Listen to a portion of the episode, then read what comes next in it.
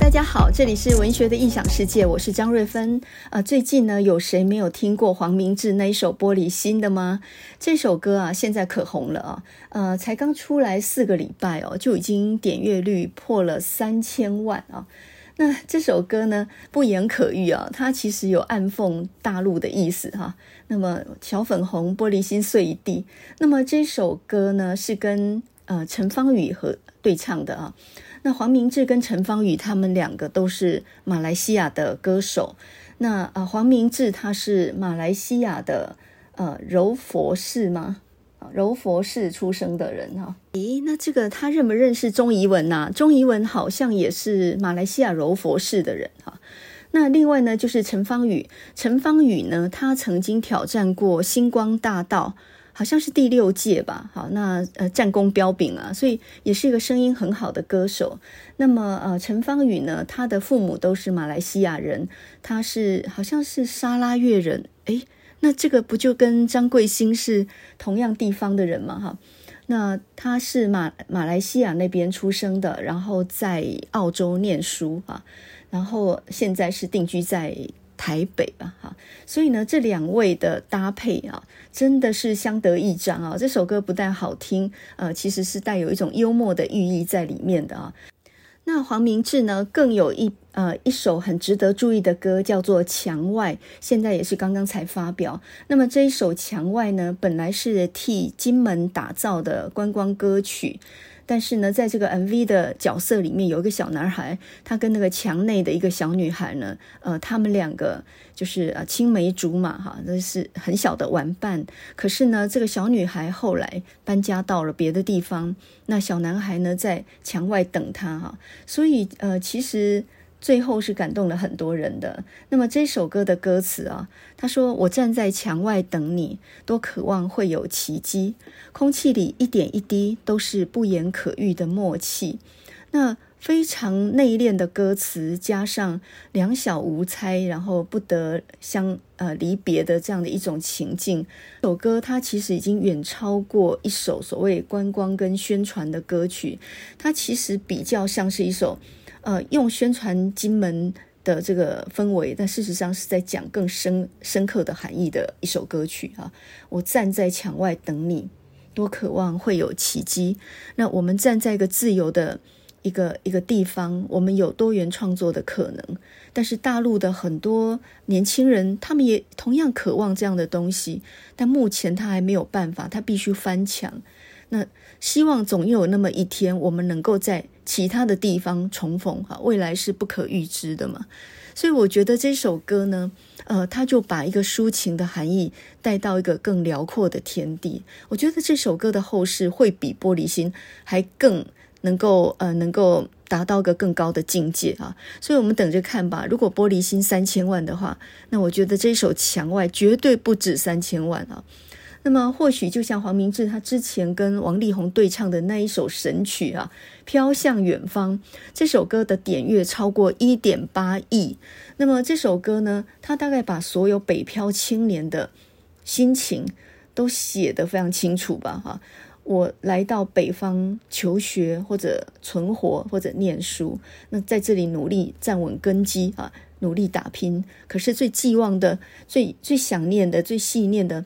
还是远方的家人是否无恙？所以呢，在北京的天坛祈祷家人能够都平安，在庙里面烧香，希望远方的家人一切都安好。我想这一幕应该是让很多中国人泪落吧？哈，也就是说，每一个人都很辛苦。那年轻世代呢，呃，要离开离乡背井哦，离开家到很远的地方去的时候，他不是没有牵挂。可是前途就在远方，我们必须去披荆斩棘的去开拓一切啊。所以这首《飘向远方》事实上就是把很多人的心声写出来了。所有离乡的游子，谁不觉得那就是在写他自己呢？哈。所以一首好的歌曲哈，事实上并不只是哗众取宠，或者说它的旋律动听，呃，它的歌词讨巧。我觉得比较重要的是唤醒人内心里面那一种最深的情感。那当你的情感被他唤起的时候，这首歌在你心中就已经不只是喜欢了，你根本觉得它就是你的一部分啊。所以我觉得艺术创作很很难能可贵的地方，就是能够唤醒别人心中那种感觉啊。台湾或许很多事情感觉乱糟糟吧，哈，可是我觉得这种多元的、自由的创作风气，哈，呃，民智已开，然后非常非常自由的那种创作的呃土壤，事实上是很好的一个一个环境。那么最近呢，就有一个很有趣的走中奖，哈，那大家都都只听过金钟奖，可是你知道最近也有个走中奖吗？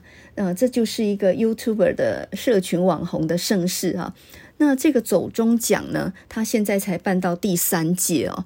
呃，这个走钟奖其实就是一种很幽默的，你看那个名词就是很幽默的哈，搞笑的。其实有点像是搞笑诺贝尔奖，诺贝尔奖是很正经八百的。那有一个搞笑诺贝尔奖，他还真的每一年颁奖哦。那他颁奖的，呃，他他所评的就是说，你觉得？这个事情很值得讨论，但是第一眼你会发笑的这种东西，就是搞笑诺贝尔奖的一 一个它的一个重点哈。所以呢，这里头也非常激发创意。那这个走中奖也是一样哈。呃，我们一般正式的金钟奖，它有所谓的呃红毯的星光大道啦，然后正式的司仪啦，各式各样的这这一些名堂啊。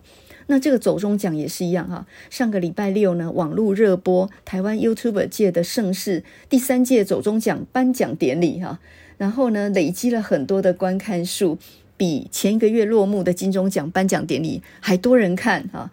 那么这个走中奖呢，它是在台北国际会议中心举办的，然后呃，各式各样你想想得到的这些什么颁颁奖座啦，什么都有啊。那事实上，啊、这个走中奖是颁给自媒体的创作者的。那这里头呢，嗯，呃，专业化的跟职业化的多元社群的媒体作品，带给传统影视产业很大很大的冲击哈。那这个鱿鱼游戏呢，就变成说。很多人可以进入，但是能存活的人很少，所以这个奖呢，虽然没有那么正式，但是也是呃非常有创意的。那这里头颁出很多奖项，比如说像什么呢？最佳巧妙置入奖、生命贡献奖、上班不要看奖、最会讲的奖、最佳落赛奖、最佳整人奖哈。那么包括还有个什么最佳黄标圣斗士奖哈，也就是嘲笑 YouTube 的那个黄标制度啊。那这个呃非常的戏谑啊，所以这些东西是电视媒体不能够呈现的内容哈。那有些情节有点稍稍越线一点点，但是却能让人感觉到呃讲出了内心的心声啊。讲的颁奖的这些都不是那种正式，它的一个特色就是很年轻啊。不管入围者或制作团队，大概都是四十岁以下的年轻人。那最年长的呢，大概就是台智源。还有瓜吉啊，这个已经算是最老的了。所以呢，呃，在这个时代，其实是非常重视那个呃内容为王、流量当道哈。这是一个分众化的时代，所以光是年轻人看这些节目，呃，它的点击量或是流量就非常非常的可观哦。这个呃，今年度呢，第十二、第四十二届吴三连奖，那么得奖的文学奖得奖的得主呢是萧萧，还有伊格言哈。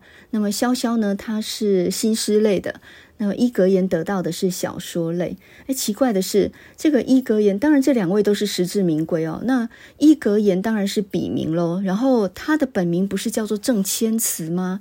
可是，在得奖名单里面，为什么把他叫做郑义许呢？难不成他是改名了吗？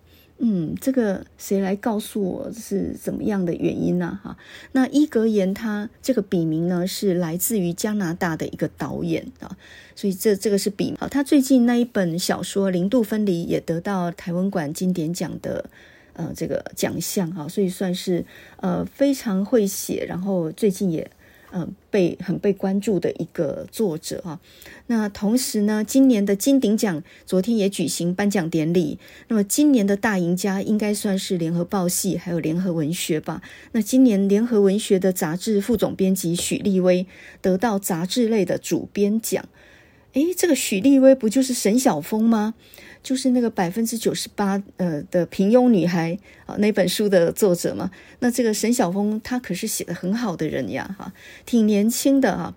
我记得有一阵子呢，几年前吧，他跟陈幼金两个人在中国时报写专栏，然后那个专栏呢都是一左一右的啊，两个人都写得极好，所以呢，这两个人调性也蛮接近的哈，几乎是在伯仲之间呢哈。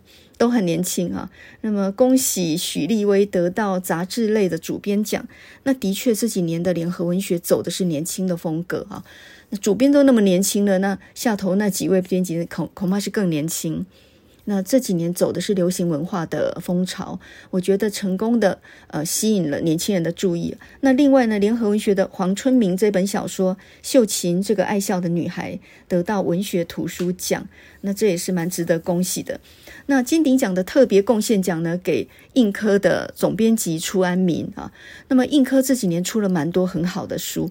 今年的台湾馆经典奖里面也入围了好几本哈，只是没有没有得奖哈，有一点可惜。不过呢，还是品质非常好的书。那说到印刻跟联合文学啊，这两家呃出版社跟杂志呢，其实他们呃有一点分庭抗礼之势啊啊。事实上，呃，这个印刻的初安民本来也就是联合文学的总编啊，跳过来创了印刻这样。那这两个杂志，它的调性现在不太一样啊。同样以十一月份的联合文学跟印刻文学生活志来比较的话，你可以看到，呃，联合文学它走的是很年轻活泼的风格。十一月份的联合文学，它的主题就是 Netflix 跟那个跟迪士尼啊。那迪士尼进来台湾之后，会不会强调 Netflix 的市场呢？那同样是影音串流平台啊，这个呃。迪士尼呢，因为它它下面有很多原创的 IP，所以呢，它其实蛮吸睛的。那每个月的订订费呢，两百七十元左右就可以看很多很多的影视作品。所以呢，听说才上架没几天呢，就已经有十万订户了啊。那联合文学今呃这个月啊，就是一月份的杂志主题就在讲这个。那嗯，映科呢，十一月的主题讲的是台静农啊，因为台静农是十一月去世的，然后今年又是他的一百二十周年的名单，所以呢，嗯，各位可以看到，就说一个走的是老成持重的风格哈，就是映科；那联合文学走的是年轻活泼化的风格，这两个是完全不一样啊。不过都我觉得都有它的卖点，还有有它很值得呃尊敬的地方啊。呃，也就是因为这样，所以前两集我们一直在讲台静农这个几乎已经快要被人遗忘了的呃这个文学宗师哈、那为什么我说他文学宗师呢？他既是一个书法家，他也是一个艺术家哈。他国画画的也非常好，他诗写的也非常好，是一个旧派的文人。可是比较少人知道的是，他的小说写得非常好，但是呢，却在呃白色恐怖的高压底下，呃，在台大中文系。主任这个任内，以至于后面呢，几乎就完全没有再创作任何东西哈。那我这个人呢，一向都是于不移处有疑的，也就是说，诶，我我自然有一种很会发现问题的体质，就是很奇怪的，就是大家都不看的东西，我会很注意。比如说，台静农的小说真的写得好吗？在我老老实实的看完他们的小说之后啊，我有个感触，就是鲁迅他无疑是占了机先，因为他是最早创作白话小说的第一批人，他很擅长挖掘题目啊，挖掘社会的黑暗面。所以有很多都是他先写的哈，这个有开创之功。譬如说，那我们上集就讲到说，《阿 Q 正传》他讲到的是中国人的民族性嘛，是很懦弱、很卑劣的、很愚蠢的哈。那阿 Q 自己发明了一个精神胜利法，就说呢，这个世界老儿子都敢打老子了呀哈。当他跟谁起冲突的时候，他说啊，那不过是我儿子。这世界真不像话，儿子都敢打老子了啊！用这种自自我欺骗的这种精神胜利法来自我安慰，这样啊，就自欺欺人了哈。那，比如说他的《狂人日记》里面写到，这是一个吃人的社会，呃，这个民族呢有四千年吃人的履历啊，像这一些都是很。很嗯，就是第一个写的人啊。那另外像孔乙己，他写旧式的那种知识分子性格的扭曲啊。那个孔乙己呢，这个老夫子啊，他是穿长衫的，但是他穷到个不行，也没有人看得起他哈、一辈子都念书，呃，他还会在那里说啊，茴，你知道茴香豆的茴啊？有茴有四个写法，你知道怎么写吗？他知道茴有四个写法，他自己呢却连半个秀才都没有捞到，读了一辈子书呢，结果就只是被旧礼教给封锁住而已哈。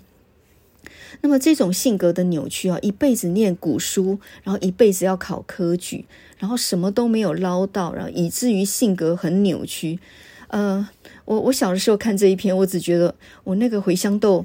看起来好像很好吃，然后我我心里就想说，会不会是蚕豆呢？什么叫茴香豆啊？茴香豆怎么听起来好像很好吃的样子哦？那呃，书念多了会变得呆板这件事情，我还是很久以后我才感觉到的。当我中文系念完了呃大学，再念了硕班跟博班以后，我真的感觉到书是可能念到呆掉的。呃，很多人他以为说我书念了很多年，那应该就是很睿智吧，啊，很很明理吧。刚好相反，我觉得书念多了的人会有一种偏执狂，还有一种对学问的傲慢啊。那呃，举个例子，我以前在大学四年级的时候，我曾经去台大旁听过文字学，然后呢，一去呢就接受蛮大的震撼教育啊。那个教文字学的教授呢，一上场就就开始批评唐兰的文字学的理论啊。我呢是听得目瞪口呆啊，然后呢，然后看着他在那里呃花了很多时间证明说某一个字在三千年前写错了，然后那一种那种欣喜若狂，我我其实心里不是很能了解，发现发现一个字三千年前写错了，有值得那样的兴奋吗？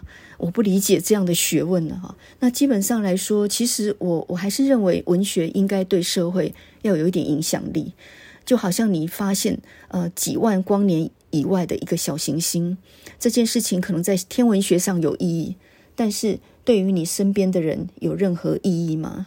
所以文学不能只是孤芳自赏的在象牙塔里面自己织自己的梦吧，应该还是要出来面对这个社会吧，哈。所以呢，呃，研究学问当然是很好的打根基的一个必要，可是呢，终归还是要去对这个社会产生一点影响跟贡献，不是吗？所以那个时候，我一路念中文系，一路一路在往上念啊。我一边念一边怀疑这个学问的哈。那我还听过一个理论，就是呃，有一个某一个师长级的一个大佬，然后他就很得意的说，他研究的是清代的子弟书啊，这是一种弹词了，一种民间文学。然后他很得意的说，这个学问啊，全台湾只有七个人看得懂，也就是说，这种学问全台湾只有七个人懂，他就是七分之一啊。我听完以后呢，那个时候还没有感觉到有什么错误啊。那后来慢慢的就理解到，哦，这个错大了。这个学问如果全台湾只有七个人懂，那么就代表说也只有七个人关心，不是吗？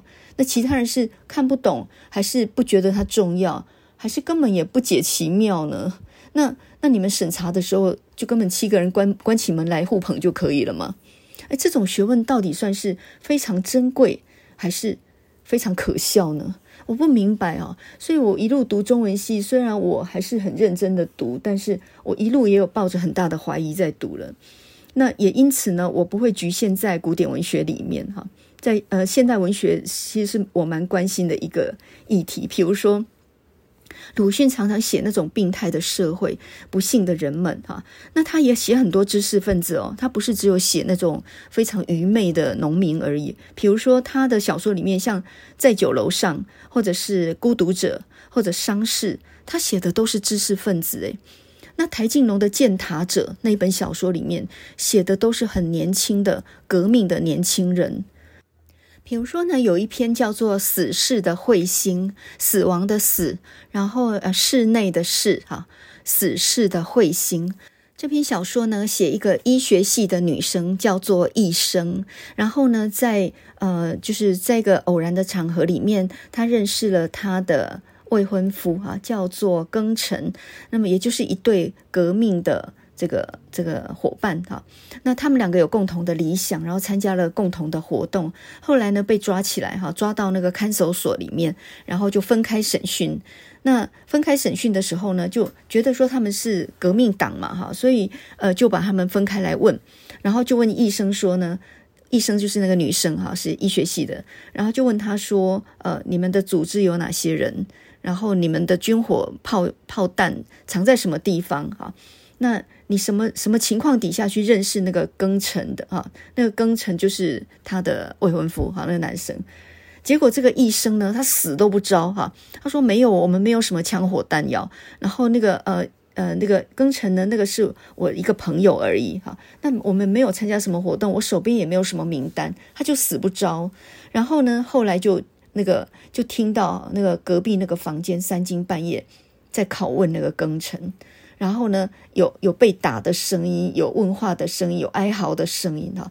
那这个医生呢，没有办法睡觉，他心里非常痛苦，因为他知道他们在严刑拷打他的未婚夫哈。然后呢，这个故事蛮感人的，就是到最后那个庚辰什么事都揽在自己身上。他说这整件事情跟医生一点关系都没有，他完全没有涉入，他也不知道军火在哪里。那么医生就这个女生，她是说呃。这件事全部都是他做的，跟庚辰一点关系都没有哈。他不是什么组织，我们也没有什么同党哈。就他们两个都为对方脱罪，可是那个呃负责严刑拷打、逼问他们的人很狡猾的，就说你未婚妻都招了，你还不招吗？好，那反过来就说你未婚夫都一切都招得干干净，你还不招吗？就用这种方式各个击破，然后到最后呢，还是不相信他们的话。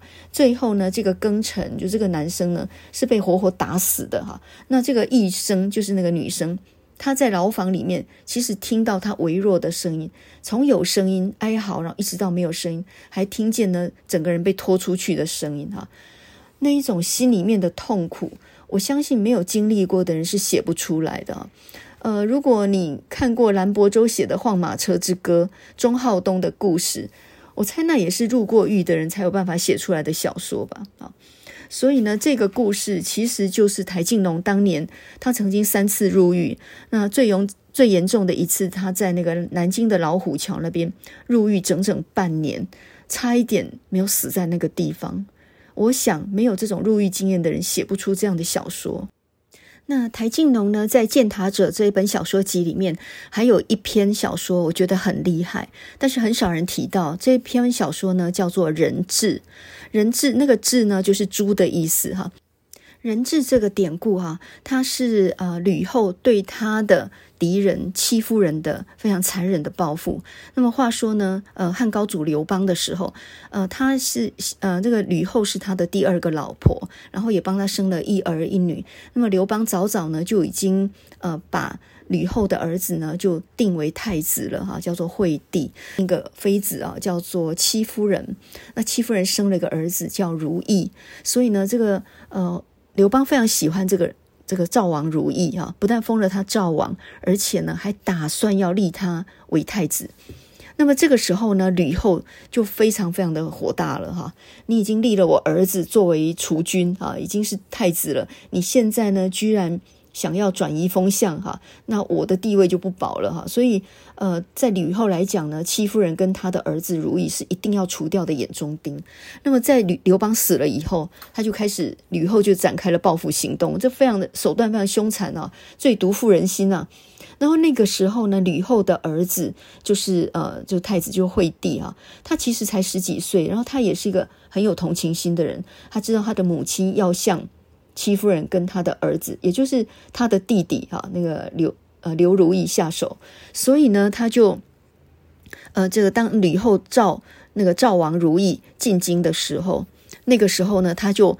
把呃，这他弟弟如意呢保护起来，跟他一起吃一起睡哈，免得他遭受吕后的毒手。就没有想到呢，有一天他早上看那个如意，他弟弟啊醒不来，还在那睡，他就自己去打猎了。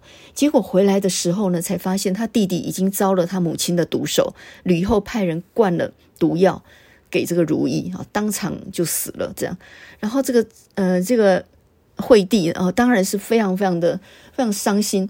就没有多久，那个吕后就叫他说：“来，你让你过来，我让你看一个很稀奇的东西。”结果呢，这个惠帝一看呢，心胆俱裂。为什么呢？他看到一个人不像人、鬼不不像鬼的东西，那原来就是戚夫人，手脚被砍断，全身都是血。然后呢，呃，因为他已经不能出声音了，被灌了哑药，耳朵也被削掉，眼睛被挖掉，这样哈，就挖瞎了这样。然后听说惠帝呢，看了那以后。病了一年多，哈，心理阴影恐怕非常大。他第一次知道了他的母亲下手是这么样的凶残的，哈，我看吓到生病都有。那么吕后这个人心狠手辣啊，但是在历史上评价倒是不错。司马迁其实对他还有蛮好的评价，因为虽然他对内是这么心狠手辣处理自己的敌人，可是在整个内政跟外交上面，他居然做得不错，哈。所以呢，呃，这个吕后也算是一代奇葩了。那这个人质这个故事呢，就就从那个时候就传到现在啊。可是呢，我们来看台静农他这篇小说叫做《人质》，他讲的不是《甄嬛传》呢，他讲的不是女人跟女人之间的那种那种心机算计，他讲的是一个非常可怕的故事哈。那么故事发生在呢，呃，这个一开始的时候，就是这个小孩呢，他念小学的时候住校。然后呢，在有一个秋天的晚上，外面天非常的黑，那几个小孩子在那边打打闹闹，哈，这个上晚课的时候不认真，然后通常都要呃督学来申斥一番才肯好好睡觉的。正在那里闹得很凶的时候呢，他们突然听见呢，宿舍的外面路上，呃，有一群人在奔跑。然后他们就安静下来，听听看怎么回事，是镇上失火了吗？啊，然后呢，也没有看到火光啊，但是看到一群黑影从窗底下跑到操场旁边的桃桃树林当中。然后呢，这些小孩子们吓坏了，想说怎么回事？是见鬼了吗？那一群是鬼影子吗？发生什么事情啊？结果呢，没有人能够，没有人有胆子去看看到底发生什么事。然后呢，就有人说：“哎呀，应该应该没有事了，搞不好是隔壁的军营呢，他们。”逮到了坏人也不一定。然后呢，他们只听到隐隐约约有沉重的脚步声、刺刀的声音，还有拳头打在肉体上的声音。然后在这些呼吸的声音里面，还夹杂了一些喘息的声音，好像只有出气，没有吸气的样子啊，有点像是一个人快要断气的声音。然后这里头有很阴森跟绝望的感觉。那这里头有个小孩就拍手说：“哎呀，我知道了啦，隔壁可能在杀猪啦。”然后大家半信半疑的，又稍微听了一下，想说：“哎，真的是可能在杀猪吧？感觉上有刀砸在肉上的声音的样子。”然后呢，也听到血流在地上的犀利的声音。然后这个时候呢，急促的喘息声慢慢的微弱了。然后又听到很多人的脚步声，狠狠的踢在猪的身上，就好像呢，一般杀猪的时候会用木棍去打猪一样。这样，那后来就是。第二天早上醒来的时候呢，他们就问厨子说：“诶，昨天是在杀猪吗？半夜是在杀猪吗？那为什么我们在隔壁的院子里头看到一床血污的被子，然后有血腥的味道在在那个早晨的风里面这样微微的吹来？到底昨天晚上杀的是猪吗？”然后呢，就问那个厨子哈，就是厨房里的那个。厨子，那个厨子就说：“你以为在杀猪啊？昨天晚上杀的是人，可不是猪呢。”结果呢，那个小孩子们就大惊，就说：“为什么？为什么杀人呢？”他们就说到呢，那个厨子就说：“原来隔壁的军营里面抓到了一个犯人，那犯人想趁机逃跑，所以呢，这些呃，这个这个士兵就追出去，当场把他给给打死哈。”那么这个犯人是该死的，为什么这样说呢？他本来是一个大户人家，就是吴姓人家的佃户佃农哈。那因为去年天旱，所以欠了很多的稻米。今年又遇到水灾，所以呢，今年不但去年的还不了，今年的也缴不了。那这个吴大老爷非常的生气啊，就叫人把他打了一顿，然后送到营军营里面去压了起来。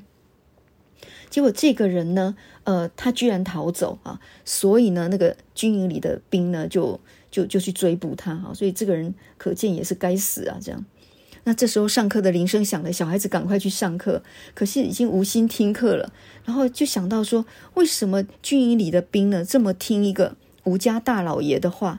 居然让一个可怜的欠债的乡下人，也不过就欠了几斗米，就这样活生生把他打死，为什么会这样啊？他是犯了死罪吗？好，那他们就去问旁边的人说：“这这难道算是死罪吗？也不过就欠了两株而已啊。”结果旁边就有人说：“你说他不是死罪吗？你不给主人呃这个欠的猪，就是该杀的啊！你们镇上的人不知道啊，我们在乡下住是知道的。你不缴那个税租，你就是就是该杀的啊！”然后呢，大家一阵沉默，都不知道该说什么哈。然后呃，就就发现到呢。他们就到了桃树林里面，然后就发现地上有个小坑，一群人的足迹呢围绕着一个小坑，他就知道这个地方就埋着这个死去的就被就被打死的那个乡下人啊。然后呢，这就是他的战场，这也是他的坟墓。那呃，这个小说的最后啊，以一个小孩子口吻，他说道：“我感到凄楚跟愤慨啊，我看到这样的一个场景的时候。”我幼小的心对于兵的信仰完全破灭了。平常课本里告诉我的是，兵是保护国家的。我现在知道了，兵是欺负穷人的。这个时候，我站在操场的门口，看见前面走过一个三十岁上下的女人，抱着一个小孩，另外还有一个七八岁的女儿跟在后面。这一看就是那个乡下人的太太跟小孩。原来这个军营是通知他们来收尸的。这篇小说的最后，他说：“我想象着这个不幸的乡下人，他可能也曾经有过一个幸福的家庭，他可能也有天真活泼的儿女，他的太太很可能也是辛勤持家的。可是呢，现在这些欢乐已经全部都消失在他的血影之中了。”我觉得台静农很厉害的一点就是，他的小说是声东击西的。比如说，刚刚我们看到那个死侍的彗星啊。他其实透过那个女孩子在隔壁的牢房里面听着他的未婚夫怎么样被呃被被殴殴打，然后怎么样被逼宫，然后呃听着他怎么样被拖出去那一种声音，他没有直接去描写那个场景，他是从另外一个人的呃听闻的这个东西里面去想象的。那这一篇人质也是一样，他透过一个小孩子呃听到的东西。呃，然后去想象那可能发生了什么样的事情，所以听见的加上传闻中说的那个事件的呃核心，他没有直接的去写，可是因为没有直接的去写，我觉得感觉上才感觉令人更惊悚。美国小说家 Stephen King 他曾经说过嘛，他是一个恐怖大师，也也有人说是惊悚大师哈。那么他就曾经解释过，恐怖小说跟惊悚小说的不一样在什么地方呢？恐怖小说通常会有一些真实的，比如说鬼怪或什么那些，但是惊悚小说没有。哎，惊悚小说它讲的是人内心里面产生的一种恐怖感，也就是说，整个片子或整部小说它没有半只鬼出现，可是你吓得吓得半死，那个就叫做惊悚。啊，所以惊悚比较偏向心理层面的，那恐怖的话，必然是要发生了一些事情，或者呃，真正的一些什么什么事情，比如说鬼啊，或什么那样那样的事情，它让你觉得恐怖啊。所以呢，呃，惊悚是比较内心的。那我觉得，呃，台静农非常擅长这样的一种一种布局哈。上一集呢，我们说到，呃，要来把鲁迅的《祝福》这篇小说拿来跟台静农的《新坟》来超级比一比哈。同样写两个疯女人啊，就是这里头都有一个有个疯女人，但是我们来看看他们的写法有些什么不一样哈。那么《祝福》里面当然就是祥林嫂嘛，哇，这个真的是太有名的一个人物了哈。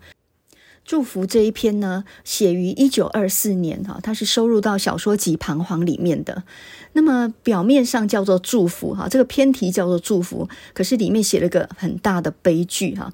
那故事是这样开始的，呃，这个故事是第一人称哈，就是这个作者呢，在旧历年的年底回到故乡鲁镇啊，是一个乡下地方。那鲁镇是在绍兴，我想这个地方也就是根据鲁迅他自己的那个外婆家写的嘛哈。鲁迅为什么叫做鲁迅？他本名叫做周树人啊。那他的他的那个笔名鲁，其实就是从他的母姓，他的母亲姓鲁。那那个镇呢，就叫鲁镇哈。那故事一开始的时候，那个作者呢，呃，回旧历年底回到故乡鲁镇，正在一个下雨下雪的天气里面，然后快要过年了哈。那因为他们家已经整个搬走了哈，家业也中落嘛哈，所以他是借住在他四叔的家里面。然后呢，这个四叔呢是一个非常老派的人物，所以呢，在整个过年过年前，呃，他就。在家里面就一直大骂这个康有为他们这些新党哈乱成贼子这样。那么每一年过年前的大戏呢，就是要杀杀鸡呀、祭神啊，然后把这些呃这个鸡鸭通通插上香，然后来祭拜求福哈。那就在家里面在忙着杀鸡啊，准备这些生理的时候，鲁迅呢就一个人在下午呢到河边去散步，就在河边呢遇到了祥林嫂。那这个祥林嫂呢，呃，他穿的一件很破烂的衣服哈，然后呢，呃，篮子里头放一个破碗，另外一只手呢挂一个竹竿啊。这个祥林嫂也不过四十岁左右而已哈，她整个人看起来非常的无精打采，然后呃神容枯槁。他看起来就像个讨饭的啊，然后呢，这个祥林嫂呢看到鲁迅，就问他说：“我我请问你一下啊，因为你你念过书，你又是比较见多识广的，你可以跟我讲，呃，一个人死了以后，究竟有没有灵魂呢？”那鲁迅听到他这样一问，大吃一惊啊，不晓得他的精神状况到底是怎么样，就胡乱的回答他说：“有吧。”那这个祥林嫂就说：“那。”那就真的有地狱了吗？那你觉得死掉的人还能见面吗？那鲁迅不知道怎么回答他，就胡乱打发了他，然后呢就回到家里面哈。那晚上呢是年夜饭嘛哈，然后这这种时候呢，实在也不宜打探祥林嫂的状况哈。然后第二天呢，就听人家说祥林嫂死了，那正在问说怎么死的。就家人就问，就回答他说：“那还不就穷死的吗？就有什么好问的啊？啊，过年过节的问这个东西挺不吉祥的哈。所以呢，就没有人打算理他。然后这个鲁迅就想到说，这个祥林嫂啊，她其实哈原来是那个世俗家的女工。那她刚来的时候呢，二十六七岁，挺年轻的啊，穿一个穿一个背心，然后呢健健康康的啊，她的双颊是红润的哈，看起来是个蛮年轻、力气很大的。然后听说是。寡妇哈，呃，已经死了丈夫了，做人很安分哈。然后有人介绍她来做长工，这样哈，因为她力气大，抵得过一个男人。然后世俗家呢，就也就接纳了她来当女工。那这个祥林嫂呢，手脚非常的勤快，她每一年都安排那些生理啊、祭拜的这些杀鸡杀鸭的啊，非常的利落哈。然后呢，就是。呃，这个他做人呢也是呃非常好，然后常常带着笑容，所以全家都很倚重他啊。简单来讲，他就一个人当好几个人用哈，这样的一个呃很得力的一个女工。然后呢，没有没有多久呢，就发生了一件事情。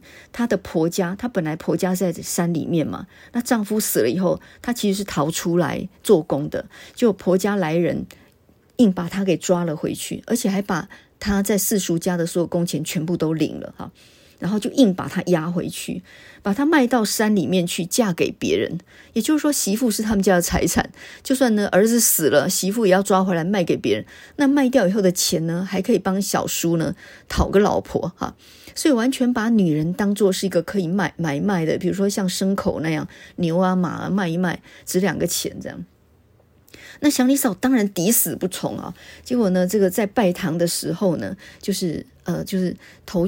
就直接去撞那个墙，然后撞出一个大血口子，哦，血流如注这样哈，好几天起不来床哈。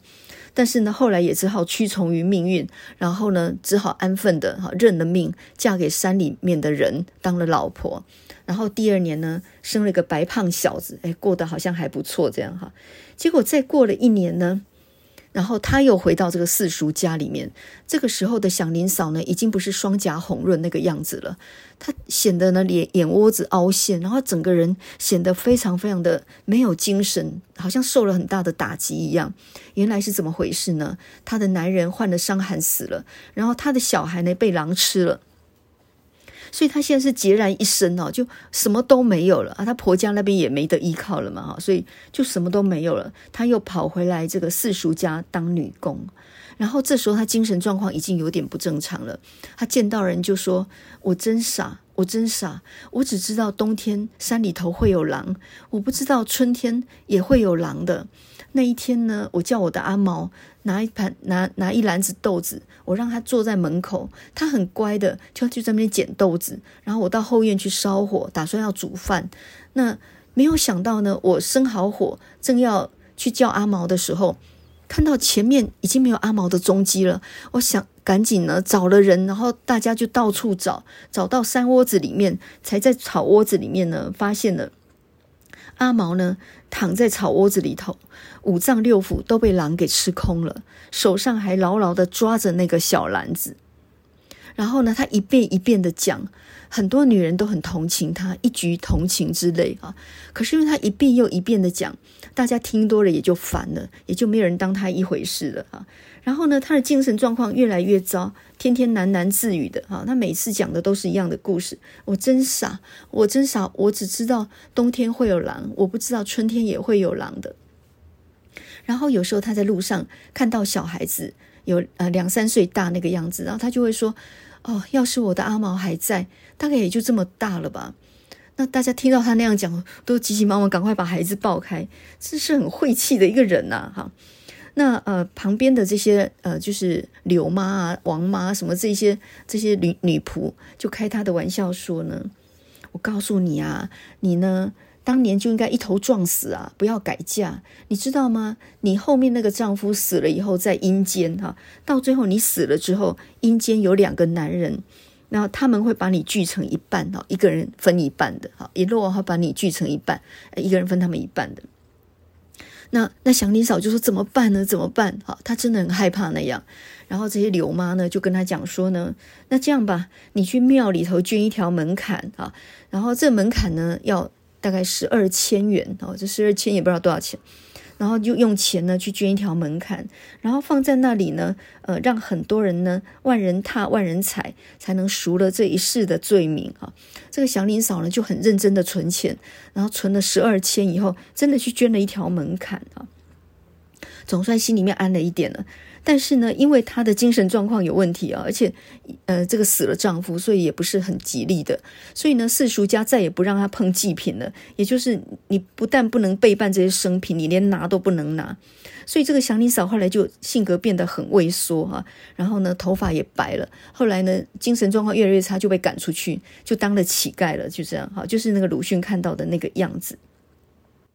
这个文章呢，最后是这样作结的哈。他说，呃，经过了一个晚上的守岁，然后第二天就是新年了嘛哈，鞭炮响了，然后天亮之后，爆竹连绵不断，从白天到晚上的疑虑都被祝福的空气一扫而空了。天地之间仿佛接收了我们的生理跟香火，准备着给鲁镇的人们以无限的祝福，名为祝福。可是想的却是悲剧。那么这个小说其实就是用这样的张力啊，就是前后对比这样的张力。大家在那儿放鞭炮庆祝过年，好像什么悲哀的事都没有。可事实上，这里面悄悄葬送了的是一个人的一生。如果你觉得呢，啊，读鲁迅这个祝福这一篇已经让你有点鸡皮疙瘩的话，那么你读台静农那个《新坟》这一篇哈，收入在一九二六年的《地之子》这一篇这本小说集里面，这个《新坟》里面的四太太。我觉得感觉更恐怖，那个鬼叫声啊，就好像是读完之后还在你的脑海里面一样哈。那么这个故事一开始的时候是一个六月天哈，呃，刚刚那个祝福是一个下雪的除夕夜嘛。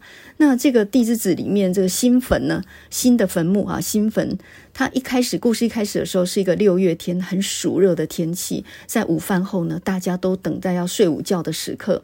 这个时候呢，在一个茶馆里面聚集了一堆人，想要听说书。然后这个说书的人呢叫吴六先生哈，那正在等那个吴六先生来。就在这个时候呢。在巷子口就传来一个女人的声音，然后这女人说着：“新郎官招待不周，众亲友多喝一杯啊！”好，那这个女人呢，手上拿着竹竿，很 奇怪，他们为什么手上常拿竹竿？手上拿着竹竿，满身都是土，然后呢，她的嘴巴是流着白唾沫的哈，穿着一个蓝布褂子，头发呢就像银丝一样蓬乱在头上。我，这简直是一个疯子啊！疯子加乞丐这样的一个人，然后呢，拿着那个竹竿一直在讲：“新郎官，好，请进来，招待不周，大家多喝一杯啊，多喝一杯啊！”哈，这个女人呢就讲着说：“哦，西厢屋开两桌海参席，东厢屋开两桌海参席，大厅呢开的是鱼翅席，啊、是给送亲的哈。哇，真热闹啊！啊，大家尽量喝啊，尽量吃啊！哈，你看放鞭炮了，放鞭炮了哈！新郎呃看菜啊，招待不周。”请大家多喝一杯啊！恭喜啊，恭喜啊！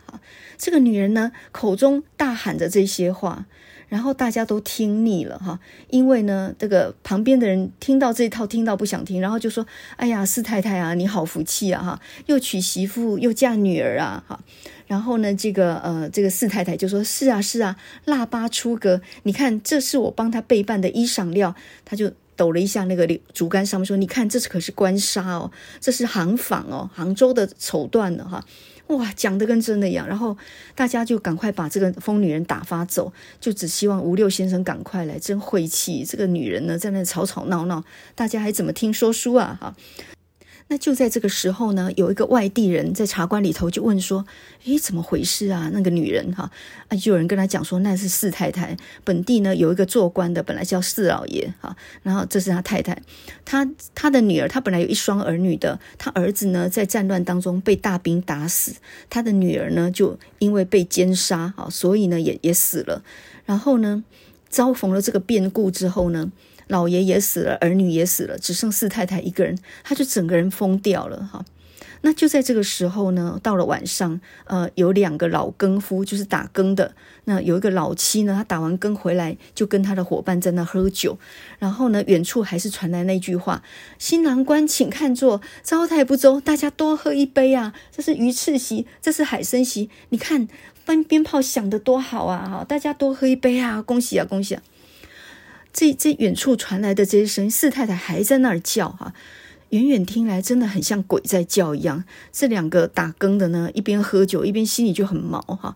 他们两个就在讲说：“哎呀，赵四爷当年呢家大业大，后来因为遭逢兵变啊，所以大四呃这个四爷被被杀了，然后这个四太太的一双儿女也这样殒命哈。那五爷呢，四赵五爷呢，他自己跑了。”还把赵家的财产全部都卷走了哈，然后他们就说：“哎呀，这个赵家啊，真的可能是坟地风水不好啊。”然后呢，在中秋节过了以后呢，呃，这个就看到四太太呢，因为他儿子葬在那个河边呢，那他就在那个河边他儿子的坟墓那边守着哈。然后见人来就说：“哎，招呼说进来喝一杯啊，来看看新娘啊。你看我们这里有鱼翅席，我们还有海参席。你看放鞭炮了，又是那一套话哈。”然后他就见人就说：“我家就在这儿啊。”有人就说：“四太太，你为什么在这里？”他说：“我家就在这儿啊。你看我儿子、我媳妇都住在这儿啊。”诶，他住在坟墓旁边呢，说他家就住在那儿。然后呢，后来三更半夜就有一个人，村里的人因为晚上要去请医师，然后呢，路过这个河边的时候就被被这个四太太呢吓到呢昏倒，然后倒地上哈。所以呢，就有人说，哎，干脆把他关起来。这个四太太这样疯法呢，真的是造成很大的恐慌啊哈。结果呢，还没等到把它关起来，在重阳节的前一天呢，那个坟墓不晓得为什么烧起来了，然后这个四太太呢就活活被烧死在里面。